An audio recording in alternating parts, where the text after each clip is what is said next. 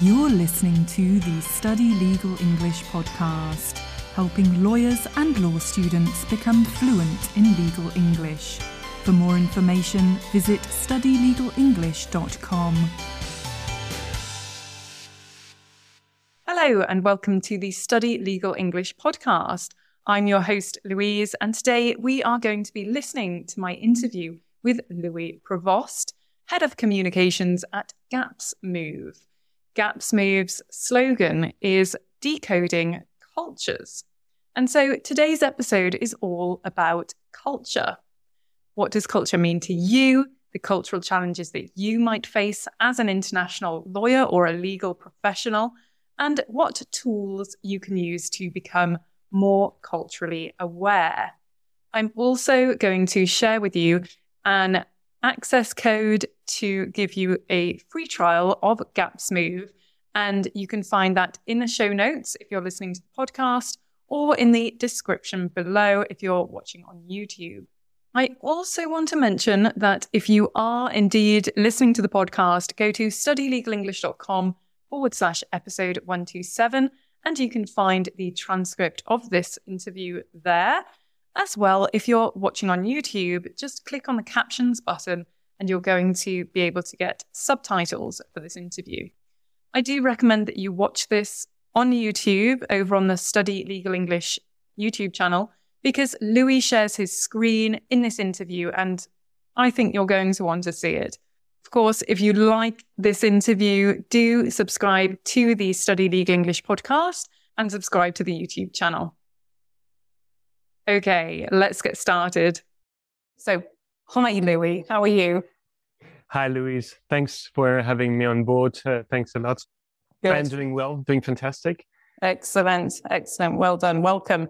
And uh, so, and we're basically doing this interview because we met in May. We met at a conference, uh, employability for graduates in, in Brussels. And Louis and his colleague Thibaut Issendu um, did this uh, presentation that I was really impressed with. I was like, wow, this is super interesting. I think listeners, you are going to be very interested in this because international lawyers dealing with different cultures, cultures like a big element of, of communication. So yeah, we're finally doing the interview. So that's good. So I'll stop talking and I'll start asking some questions. Um, so Louis, first question what is culture and what is what's Gapsmoov what's the Gapsmoov cultural decoder all right. So uh, that was very interesting first question because uh, most people actually only get to see the top of the iceberg. So that's also called the culture as it is called the culture with a big c. It's a culture you can see that you can feel listen in in But when you're having an interview when you were walking down the street, when you were also interacting with your clients as, as a lawyer, you know that. And um, that's the big C. And there is also the cult, another model of culture that's called the culture with a small c in, uh, in opposition to the big C. Both are obviously linked between each other, but the culture with a small c is the uh, whole set of values, for example, shared belief that, well, shared belief because they're shared among a specific community, be it a community of a national, for example, French people, English people, or also a what's called a sub community, for example, um, HR people community or lawyers community, also community and, and a subculture per se. And so that's basically what culture is, an, mm. an entanglement of what you can see, the big C, and what you cannot see, the, sh- the, the, this value set, for example, that you cannot see, but that is usually the most important thing in culture. And because you can't see, that's the reason why you need to um, investigate a bit more on, on this. Have you got, actually? Have sorry. you got? Uh, sorry to interrupt you. Have you got an example of like, you know, a, a concrete example of like the big C and the small C? Mm-hmm. Exactly. Um, well, for example, um, you probably remember when you were kids, uh, some kids would have like extra classes in the evening, for example, to improve themselves, math, grammar, whatever. In some countries, um, for example, in Greece, where I have my step, my family-in-law, sorry, in Greece, uh, most kids would tend to um, resort to these, uh, it's called evening classes or afternoon classes, actually, so extra classes, not because they want to be the best, but because uh, they want to make sure that they will not fail. So they, as opposed to um, countries like uh, South Korea or Japan, where kids do not take extra lessons because they don't want to fail, it's because there is this culture of perfectionism where you want to be the best. So in these cases, the, in these both countries, you have the same big C taking mm-hmm. extra classes, extra lessons, yeah. but the small C is different. On the one hand, you have a culture of perfectionism. Everything has to be perfect and you have to be the best to stand out from the crowd. And on the other side, in Greece, it's more a culture of how can I be content with this? And how can I make sure that I will not fail? So that's one example among others on how big C can sometimes be the same and the small C, the set of values, is radically different. Mm, yeah. I'm trying to think of like British people, like would would a big C, for example, be um, you know, oh, British people are polite. Like, you know, sort of I know that it's a stereotype, but it's also quite, you know, speaking as a as a British person, um, that we do tend to, you know, say say sorry a lot or tend to be concerned with politeness. Would that be a big C? Well, I love your question, Luis, because the fact politeness, there is literally no kid on this planet that has been raised with something like, don't be polite. It's, yeah, yeah. it's useful. It's something we all get from our parents, regardless of whether you're from the UK, from Japan, from South Africa, from Mexico, always the same. What changes is, as you may have guessed, the big C. Yeah. The concept of politeness is small c in the sense that it's, it's a set of value. But how to be polite? It sounds like a stupid question, but how can you be polite? Mm. Eating with your hands? Slurping, is slurping your pasta polite? Obviously not for you and us, for mm. you and me, sorry. But in other countries, slurping your pasta is a sign of politeness because yeah. you show respect to the chef. Never slurp your pasta in Italy. It's not going to work like that. well, I have to say I have difficulty, you know, doing the spaghetti. Ah. Sometimes I can't help it. But okay, all right. So, um, and yeah, so when because I, I looked at like you know a definition of culture, I think a lot of people listening to the show, they automatically will grasp the concept of culture, especially for, I think a lot of the, the listeners, you know, they are practicing law in their own jurisdictions. So of course they're, they're in their own countries. However, they're dealing with other cultures in, um, in meetings with clients, with other lawyers. Maybe some listeners have studied abroad, so they've experienced a different kind of culture. And, um, you know, maybe even culture shock and that kind of thing. So mm-hmm. I think, you know, thank you for your for your definition of culture and sort of giving us, us an insight into that. So let's move to Gapsmoov. So I know what Gapsmoov is. It's brilliant, but the listeners don't. So can you explain what is Gapsmoov? Sure. So Gapsmoov is a digital platform that was created uh, two years ago, a brand new company uh, in France. And the reason why we came up with Gapsmoov is the following. So my colleagues, Thibault and Virginie, who are actually the founders of, of Gapsmoov, worked years and years in the language, language learning industry. So selling language course to professionals, lawyers, engineers, HR people all across the world.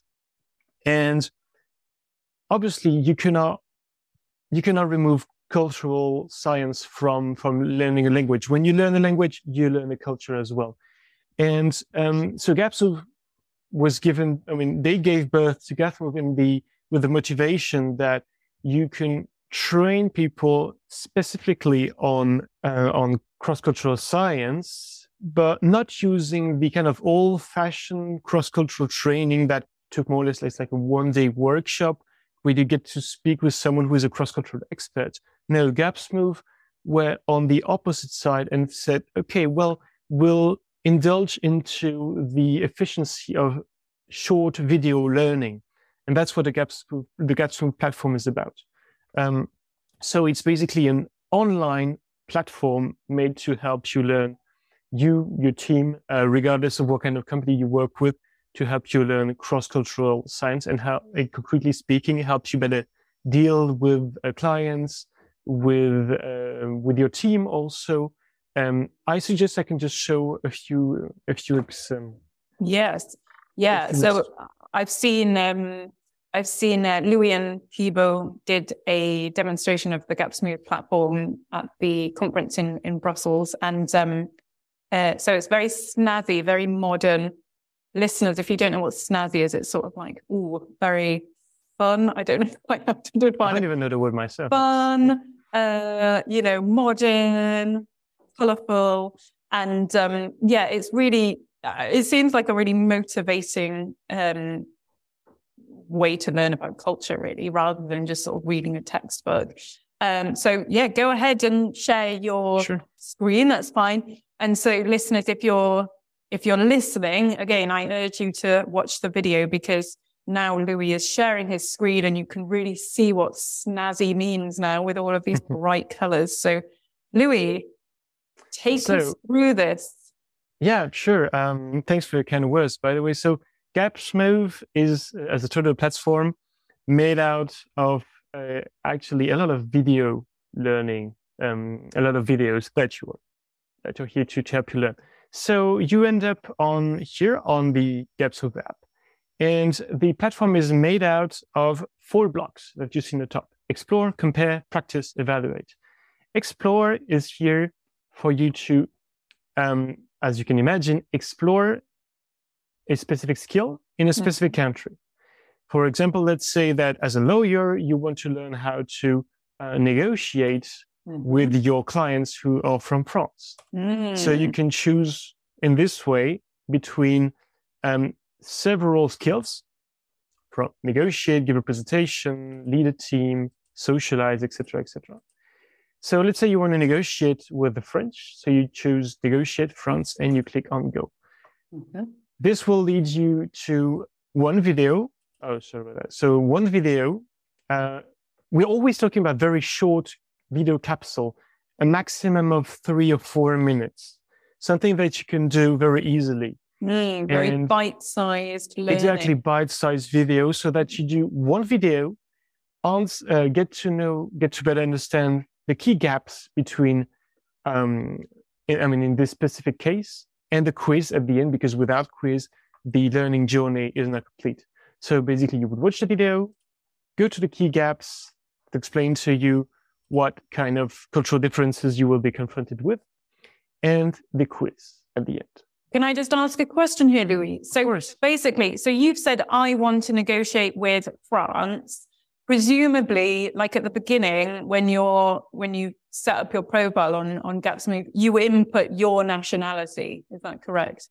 It's even better than that. Thanks for asking because probably some viewers might wonder, okay, why is this um, small uh, this picture like that? Well, uh, on the moment you register on Gapsmoov, you have to complete a personality test, a cultural personality test, sorry, to make sure that um, you have a profile on the platform and so that you can also compare yourself, not just your nationality, but yourself with another culture. We are all different, uh, even someone from the same country, obviously even from the same family, sometimes we have very different characteristics. And that's the reason why Gapsmoov wants to make sure that you can take the best from cross-cultural science and better get to know how how is it to deal with people from China, France, etc., etc.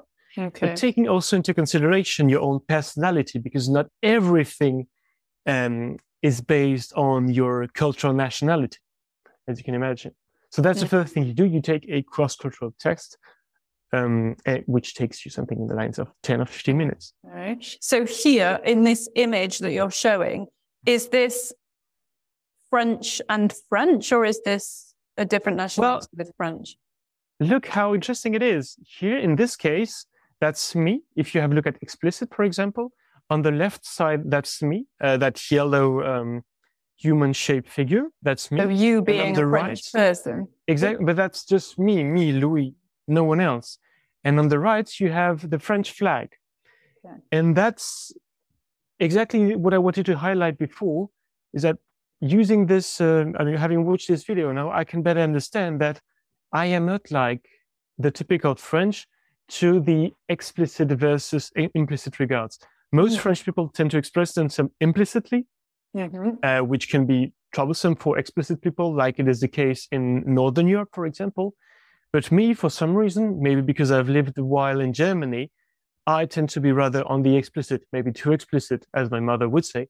Um, I am on the explicit side. So that kind of gap shows you how sometimes you can be very different from, let's say, the uh, general trends in your country.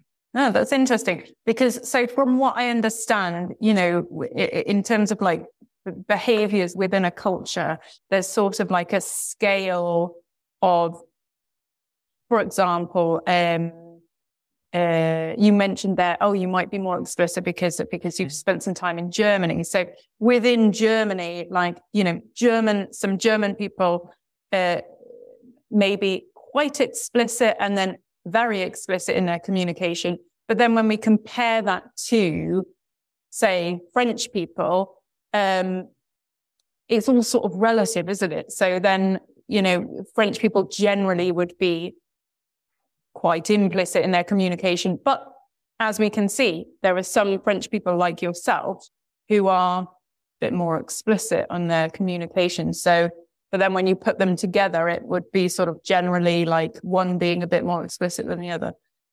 Exactly. Is that As right? You said, we, are t- we, we are talking about uh, general trends that have been confirmed by decades and decades of study. Mm. Yet, uh, as you mentioned at the beginning of the video, unfortunately, not all British people are as polite as you are. Uh, they are obviously also very uh, rude British people. And the point of also these gap system is not just to highlight whether are French people rather implicit or not, because you can always be confronted with a few exceptions. But the point of Gapsmoov is also to teach you what are not just what are the gaps between the French and the Chinese, for example, but also how to deal with it and how sometimes gaps can be very complementary mm. or sometimes how they can be very toxic for example, two implicit people together, we mm-hmm. cover that later, but two implicit people discussing together, that might be rather toxic mm. in comparison with, uh, let's say, one implicit and one explicit person. Uh, and in this case, maybe that would be more um, uh, beneficial than, than toxic. That's the point of the of the Gapsmoov. It's not just um, um, a list of cross-cultural difference, but it's a real um, guide on how to to better be a better person and how to behave in a cross-cultural environment. Interesting. Let me just clarify something for the listeners in case they're a bit confused as to what implicit and explicit means. So, listeners, you probably um, you might have even come across these words in your in your legal uh, you know legal language because if something's explicit, it's expressly stated, it's stated in a direct manner. Whereas when something's implicit, it's um, we we have to infer. It's less direct communication. We have to read more between the lines and um, and try to get the meaning from it. Is that would that be how you define it, Louis? Exactly. Uh, for example, and and it has everything to do with formulation so how did you express it, but also where did you express it? Is it like oral? Is it on paper? Um, is it digital? Is it non-digital? All of that, I, I guess, have a great impact, uh, especially in, in, in law. Yeah. Um, it's it's also have a lot, has a lot to do with uh, with grammar in the end. Um, yes, I suppose if you were using well, certainly we'd say like if you're using the active voice you're going to be you will be being more explicit and more direct in your communication. And yes so for example you know uh, the lawyer drafted the lawyer drafts the contract would be a very direct explicit way of saying something. Whereas if you said the contract was drafted in the passive voice we'd have to then infer oh, well, who drafted the contract? Probably the lawyer. So it would be more, less direct, more implicit. Yeah. Exactly. That's the point. Or think of a, um, of a sentence like, um, okay, I'll, I'll consider your offer with my team. Mm. Me as, as, as an explicit person, I see it as okay, there is a chance, but very implicit people will automatically understand the sentence as a no. Mm. Okay, so can we? So this is sort of the key gaps where you can get an overview and um, see the gaps between you know you and the person that you would be negotiating with or doing your key skill with. Then what happens when you go to quiz? So when you click on quiz, you will be confronted with five questions just to check whether you've learned what the, the, video content. So okay. you click on start and you basically have a uh, multiple choice question to fill in. Yeah. Nice. All right. Okay. So that's the sort of like exploring area where you where you learn really, where you learn about your culture and another and uh, and the, your counterparty's uh, culture. If you're, you know, I'm saying counterparty because we're dealing with the skill of negotiating, but mm-hmm. The person with whom you are doing whatever skill it is that you're doing. Um, Okay. So what happens in the other areas like compare, practice, evaluate? Right. So the second most important one after explore is compare. Compare is here to help you compare either yourself or one country with another one. And this is where you, we also, I guess for your audience, it's useful, better get to understand what are these cultural gaps, because even for native speakers, uh, I don't think it's, it's always obvious. So let's say I want to compare, well, not myself, but let's say I want to compare, for example, the United Kingdom mm-hmm. with Japan. So, mm-hmm. okay, so we we have large vari- variety of countries in this, so I need to find it. Yes, many countries. Yeah, and also we try sometimes to, if it's possible, if it makes sense, to include regional variation, like for example, Quebec and is separated from Canada, um, as well as you will see um, Flanders and Wallonie in Belgium mm. instead of having just one country because they are culturally speaking uh, quite different. Okay, so let's compare United Kingdom and Japan. And here, as I told you, you will end up with first uh, cultural match indicator. So how much do our cultures match in general? Here in this case, it's pretty high. 70%. It's not too bad. It is not to be understood as everything will be easy. Obviously, it's not that, that simple. Mm. Um, so, and this is where you get to know these gaps. These gaps are encapsulated, if I may uh, call it like this, in a uh, pink box. Each box represents one specific skill interacting with people, discussing with them, negotiating, deciding, coordinating, and motivating. As far as lawyers um, are concerned, I think that the big gap negotiate is interesting because, okay. but we could also think of discussing that is also relevant for, for lawyers, obviously. Um, and the, the two other ones like motivating and coordinating will be probably more relevant for managers, for example. Oh, right. Okay. So can so scroll up to the top. So it says the first one is interacting. So yes. what I understand is like, oh, you know, this is related to how you interact, how you do small talk. Could it be? Let's take the very the fantastic example of small talk, for example. Okay. Small talk is definitely part from um, small c uh, it's not big C. It's not something that, uh, I mean, it's not something that is obvious for everyone. It's a representation. It's a manifestation of culture, but we do it for different reasons. Uh, let's think about small talk. What is the point of small talk, uh, Louise, according to you? I mean, I, I, think that the British love small talk, I guess. We maybe, love maybe... talking about the weather. Um, yeah, it's to break the ice. It's to make you feel more comfortable with the with the other with the person who you're mm-hmm. talking with. But do you think that would have any kind of impact on the transaction or on the business that is being done? Well, I would say it depends on your culture because probably in certain cultures, um, relationships are very important with getting deals done. So building trust through uh, you build trust through getting to know someone and you can do that through small talk rather than a country that values more, you know, merit and, and, uh, you know, your, your work profile. And so mm-hmm. getting down to business, small talk might not be quite so important in, in, if we're talking about negotiations and getting a deal done. Is that the right answer, teacher Louis? it is. It is. It is. You pointed out the fact that some countries will value small talk in the sense that it's just a good way to getting to know your partner, especially when sometimes in specific industries you need to know personally a little bit your partner. Sometimes you don't. Sometimes you do. Um, yet sometimes it's it's just a nice to have, let's say, because countries like the UK, as you can see on the gap, that tend to veer towards the transactional um, end of, of that gap. In these countries, if there is no, um, I mean, without a, um, a small talk, this is not going to impact the transaction by in essence, in the sense that the transaction will be conducted regarding of whether a small talk is conducted or not. It's a shame if there is no small talk because we're used to that. And as you said, it allows us to break the ice.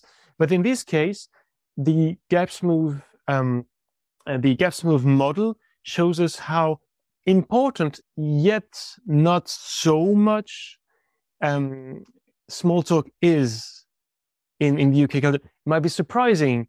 Oh no, of course, in the UK, we all, we think that, that small talk is important. Yes, it is, but it has no impact on the mm. transaction. Mm-hmm. In other countries, on the opposite, the small talk is not here just to be just to be nice. It's part of the deal. If you don't do that, no deal will be conducted.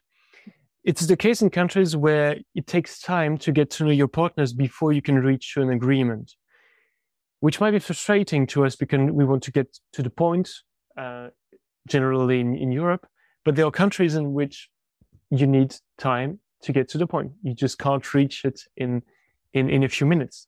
Mm. So that's more the case in Japan, which is rather veering on the um, left side of the scale. So within Interact, you know, we've got these scales of proximity and distance. Um, are there explanations of what these mean on the site? Like, or do we just, or are they supposed to be obvious to us? No, no. Well, some of them are easier to understand without explanation, but they always come with an explanation. Okay. The explanation, you can't see it on the screens because you have to click on it. Uh-huh. And then to get redirected okay. again to a video. Ah, because we didn't want to have too much text uh, there, as you can imagine. So you click on it, and again, you will end up on a video that you can watch. And then with a business case at the end, basically it's an open question um, here in this case, you see a Japanese contact for your long abscess, and as you appreciate him, you give him a hug. Appropriate gesture, yes or no? What do you think? Okay, well, I would say that if looking at the scale, considering that the, the, Japanese flag is very on the distant side, mm-hmm. and even the British one is not very, is also quite on the distance, you know, end of the scale the hug would probably be inappropriate. I agree. Let's it would probably be quite awkward for both the British person and the Japanese person. Mm-hmm.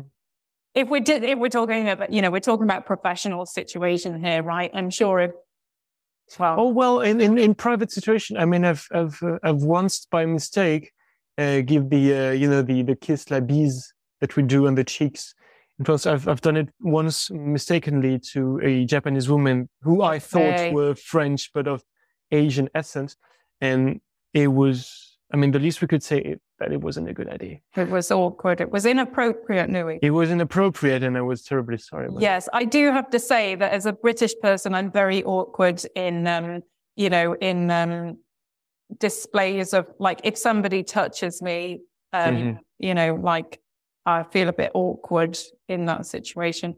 Um, whereas but, when I lived in Brazil, you know, people are very touchy feely and, uh, well, much more so than the British. And um, so that was a culture shock for me. Yeah. Yep. Okay. So as, as you pointed out, this gap, for example, is not too hard to understand. proximity versus distance. Not to be, I mean, don't be fooled by the concept of proximity because sometimes proximity can be shown in a different way. Mm. You can show your proximity to your partners without having to touch them. But in this case, we are talking about um, physical distance or proximity. Okay. So each of these gaps comes with an explanation because some of them, like for example, um, improvisation, no, this one is easy, but opportunism versus legalism might need explanation in this case. Mm. But they always come with a video explanation. Okay, that's great. All right then. So, okay, so that's a kind of a good overview. So here you can kind of, from my understanding, you, you know, you input a culture and another culture and you get to compare them on these, you know, various different aspects of where you could have similarities and differences. You can see where you are on the scale. You can then click on it and you get these videos and explanations and sort of Exactly. prompt And, questions. and I just wanted to highlight the last thing is that you get to see the differences. Um, but just because there is a gap doesn't mean, as I said before, it's a good sign or it's a bad sign. okay. Let's be really careful of that. And that's also what Gapsmoov is about, is about showing you that, for example, to implicit people, like it tends to be the case in Japan and in the UK, tend can be toxic. And then again, you click on it and you get to understand why. In this case, the mismatch on this gap is a source of significant misunderstandings. Um, and sometimes on the opposite, um, closeness can be can be beneficial. So it's it's important just to to remind us that cross-cultural science is not just about finding differences that will ultimately negatively impact the business. No, thank God, no. Sometimes cross-cultural science is about finding differences that will positively impact a business, and I think it's also the essence of cross-cultural science. okay. And sometimes also uh, um, similarities can impact negatively impact the business. Imagine a situation in which um, two business partners uh, express their feelings and express their opinions very explicitly, so they are pretty straightforward. You can make sure that although the discussion might be loud and etc., at least they will understand themselves Mm, in the opposite situation where nobody wants to be impolite, as we mentioned earlier, and everyone wants to be very respectful to say to, to towards the other and say sorry a billion times, etc., etc.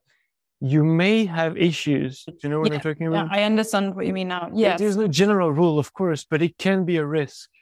Yes, exactly. Because the the true meaning of what's being said, uh, Will never be clear, clearly expressed. Yeah. Well, if Yeah. you opt for conflict versus partnership, well, if both, or for in this case, if it's the case here in- with Japan and the UK, if both are on the same the same uh, place in the scale, well, that's positive in the sense that both agree on the fact that we are kind of in between some kind of a open, ready to to engage in some kind of overall conflict, no physical, of course, and obviously also trying to seek a partnership. Hmm. So the conflict and the partnership is that related to negotiation styles, like whether you're more Yes. of a a competitive negotiator or a collaborative negotiator. Mm, Exactly. In, in this case, you would either have basically on the one end someone who's always trying to find a way to, well, to create a partnership and would tend to to avoid any kind of conflict. And on the other on the other side, you have those who are totally fine with openly disagreeing and confronting with the conflictual situations. Okay. All there are right. 16 of these gaps, so there is obviously no need to learn them by heart. Yes. but it's it's useful for a specific situation to have a look at those that are really interesting uh, and relevant for for you. Because i mean you're not i mean i guess your your audience if you are to to, to use Gapsmoov at, at some point you want to to to focus on the gaps that are specifically useful for the uh, situation you're confronted with professionally. Exactly. Yeah, I'd imagine like, you know, with the with the students that I teach or with listeners, you know, for example, if they've got if they've got a client meeting, you know, they would go and like they would have a look here at the, you know, um maybe like maybe Probably, uh, maybe they'd have a look at the interacting part, mm-hmm. or if they've got a negotiation coming up, they'd look like do a deeper dive into the negotiation. Um, so why don't we let's just have a little look at these ones, the other things at the top, like the practice and evaluate, and then let's come back to the compare things. I think this is the, you know, seems to be where the where the meaty uh part is of Gapsmoov. So what happens in practice and evaluate? All right. So um Gapsmoov offers a um, solution where you can learn at your own pace, basically. So that's what we covered with Explore and Compare. And yet we also offer uh, live sessions with consultants. Um, so let's say you want to book for you and your colleagues um, a workshop on, for example, let's say the basics, basics of interculturality, sorry, at work in English. You're up for this one, and you will find out the uh, next sessions of your choice that you can book. So that's what the practice is about. The reason why we also came up with this is because uh, you have to mix the best of the two worlds. So live, real live sessions with practice with an expert, and also your own learning, uh, learning at your own pace. So that's the reason why there is this practice block. Can I ask you a question about this? Um, sure. The practice part. Um, because here, I mean, it sounds like there's huge scope to do like workshops, practicing like, you know, role plays and things like that. How do you, because a lot of my listeners are, you know, international lawyers. A lot of them are also legal English teachers. So, um, or some of them might be interested in, you know, potentially being in these sort of live trainings. Is there any, are, are you recruiting people? Yes, we are. Um, that for sure. Um, but um, are you actually also asking about how to take part in these classes? Both, both, both. Mm-hmm, both. So when it comes to applying as a consultant, you can, I mean, email me directly. Uh, I'll put my email, I guess, at the, or the email of my colleagues rather at the, at the, of the interview.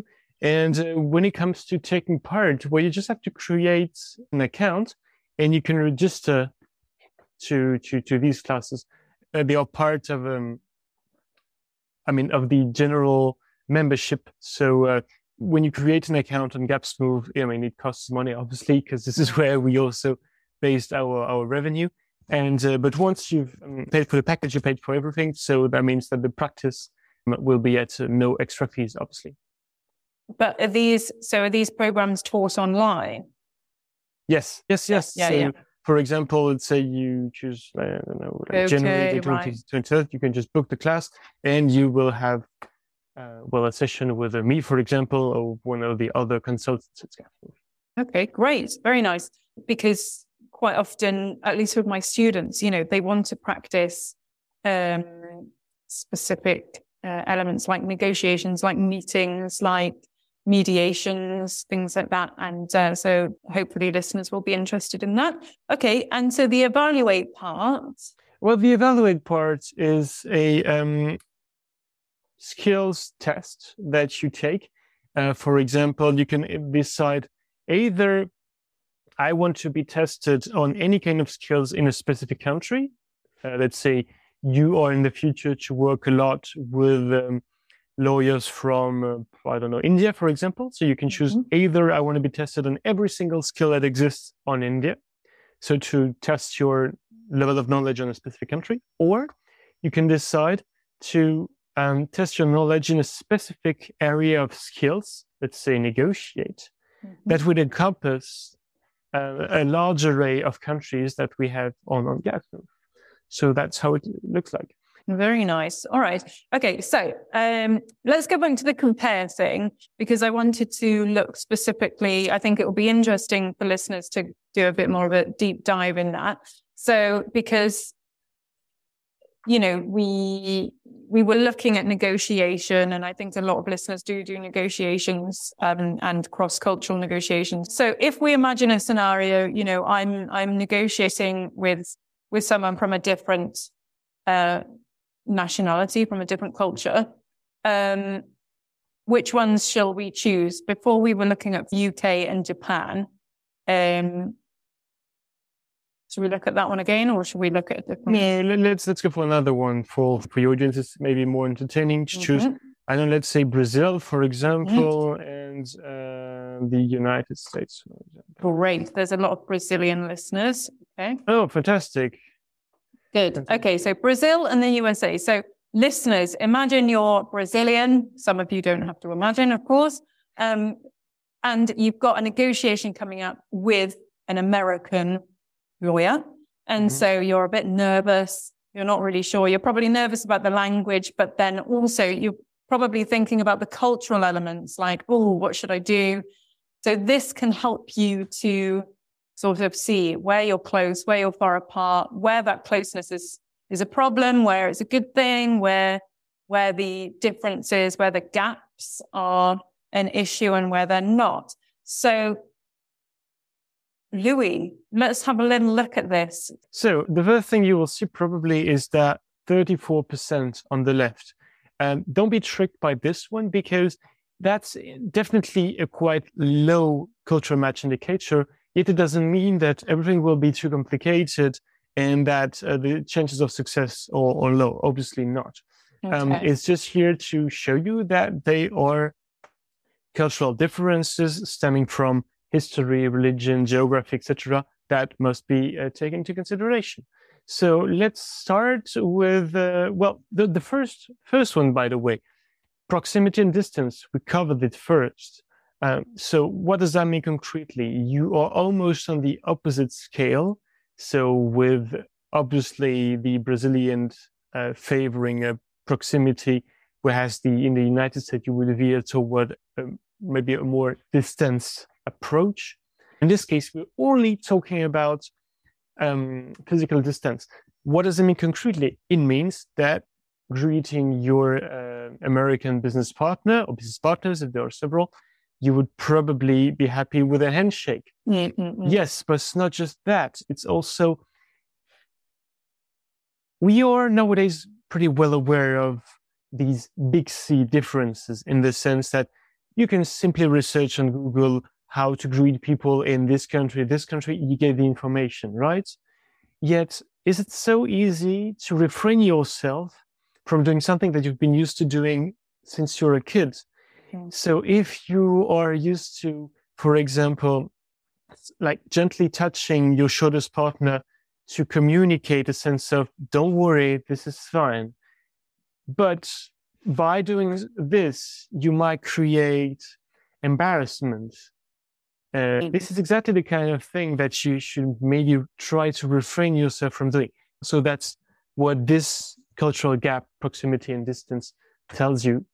Try course, not to do that. Of course, a question. So, so from the Brazilian uh, perspective, like if I was Brazilian going into a negotiation with a with a with the US other side, um, from the Brazilians' perspective, maybe they should sort of, you know, re- refrain from being completely touchy feely. But what about from the US side? Because exactly. of course it goes both, both ways. Should the US uh, person sort of try to be a bit more, you know, open with their body language? Well, obviously, as you said, and it's important to point it out that this doesn't only go in one direction. This is bidirectional the US partners should definitely at least be aware of the fact that these uh, this body language, um, I mean, this physical contact, has nothing to do with uh, menace or uh, intimate, something to intimate. Of course not, but that's just a way uh, to express yourself, to communicate, just like speaking or or something else. Mm. So the first step is being aware of that. That's the awareness step. The second step, if you want to mimic and try to do the same, you can, but you don't have to because you don't want to lose yourself in the process. Um, again, so um, just like for the Brazilian might by mistake touch the shoulder of the American counterpart, say, "Oh, sorry, I hope you don't take it personally. This is part of my culture." on the on the other side, the American counterpart might say, "Oh well, um, I'm I'm sorry, I'm not really used to that, but that's totally fine. I know it's part of your culture." The mm. point here is to try to create a bridge to gap, because nothing is going to be perfect forever.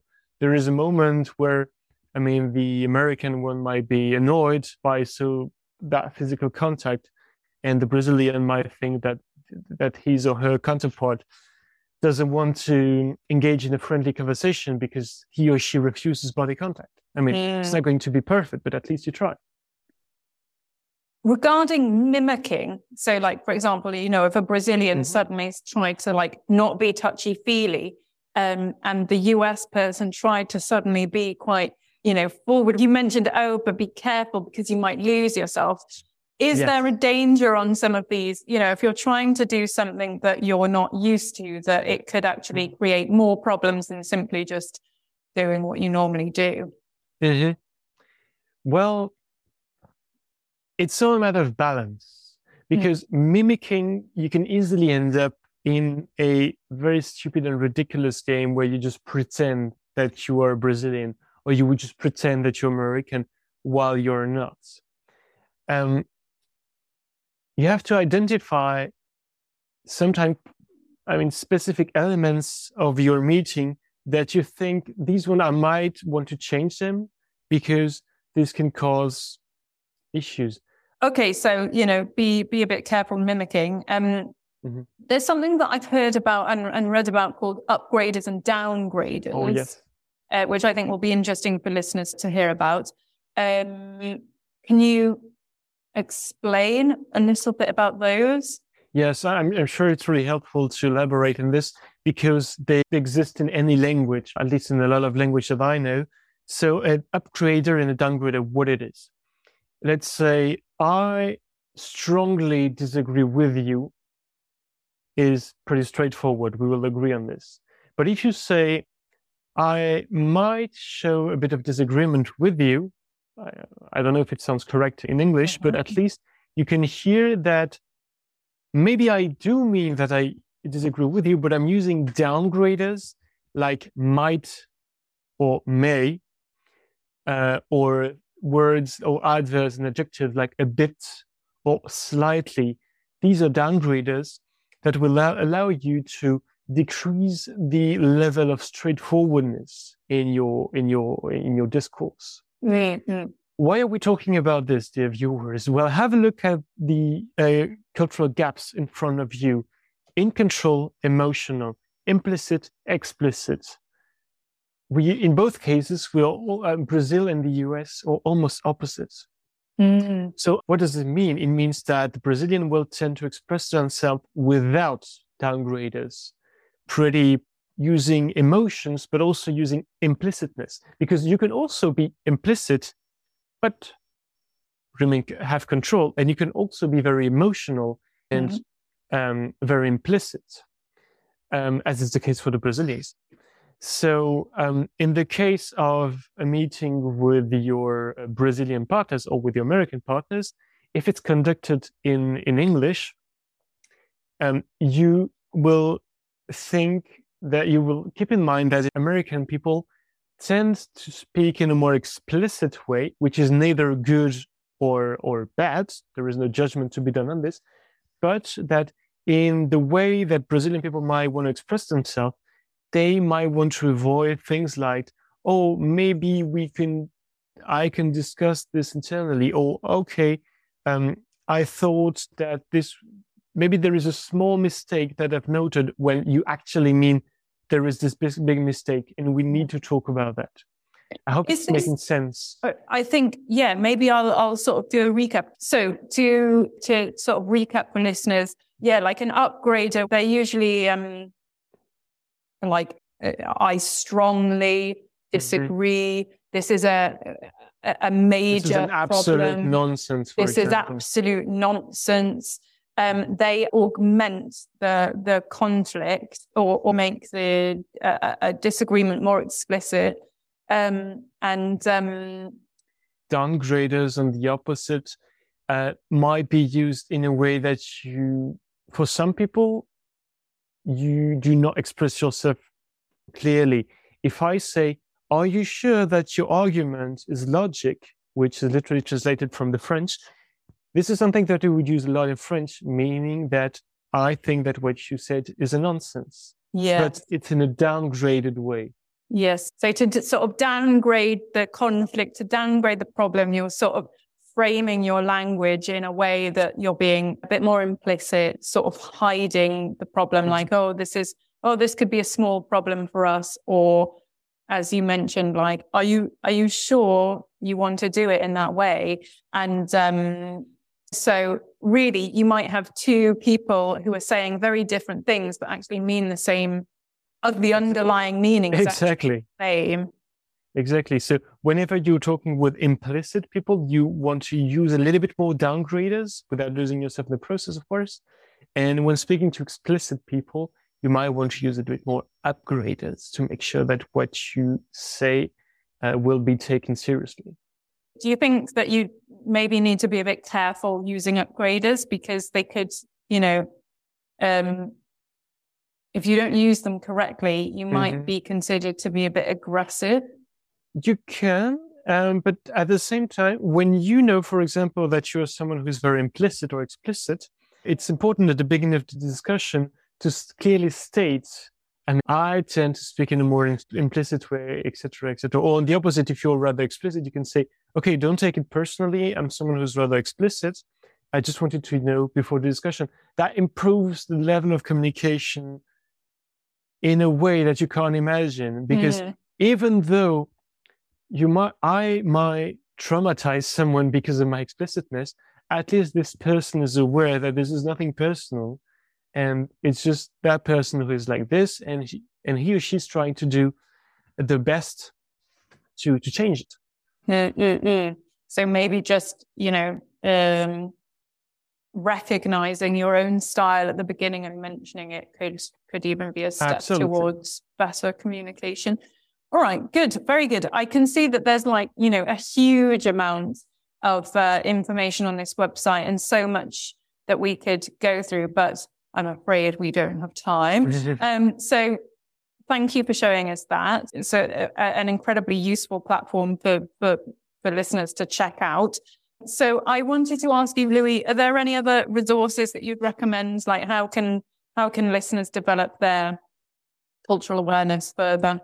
Sure. Um, well, of course, no need to mention it further. The videos on the platform are extremely useful because the whole learning pedagogy of Gapsmoov is based on video. And nowadays, videos all have taken so much weight, so much importance on the internet. And this is how like the vast majority on the internet uh, learn. So I could only recommend the videos, but I can also recommend other things that, because obviously cross-cultural science, cross-cultural experience is something that doesn't come only from Gapsmoov or from books. It's also your personal experience.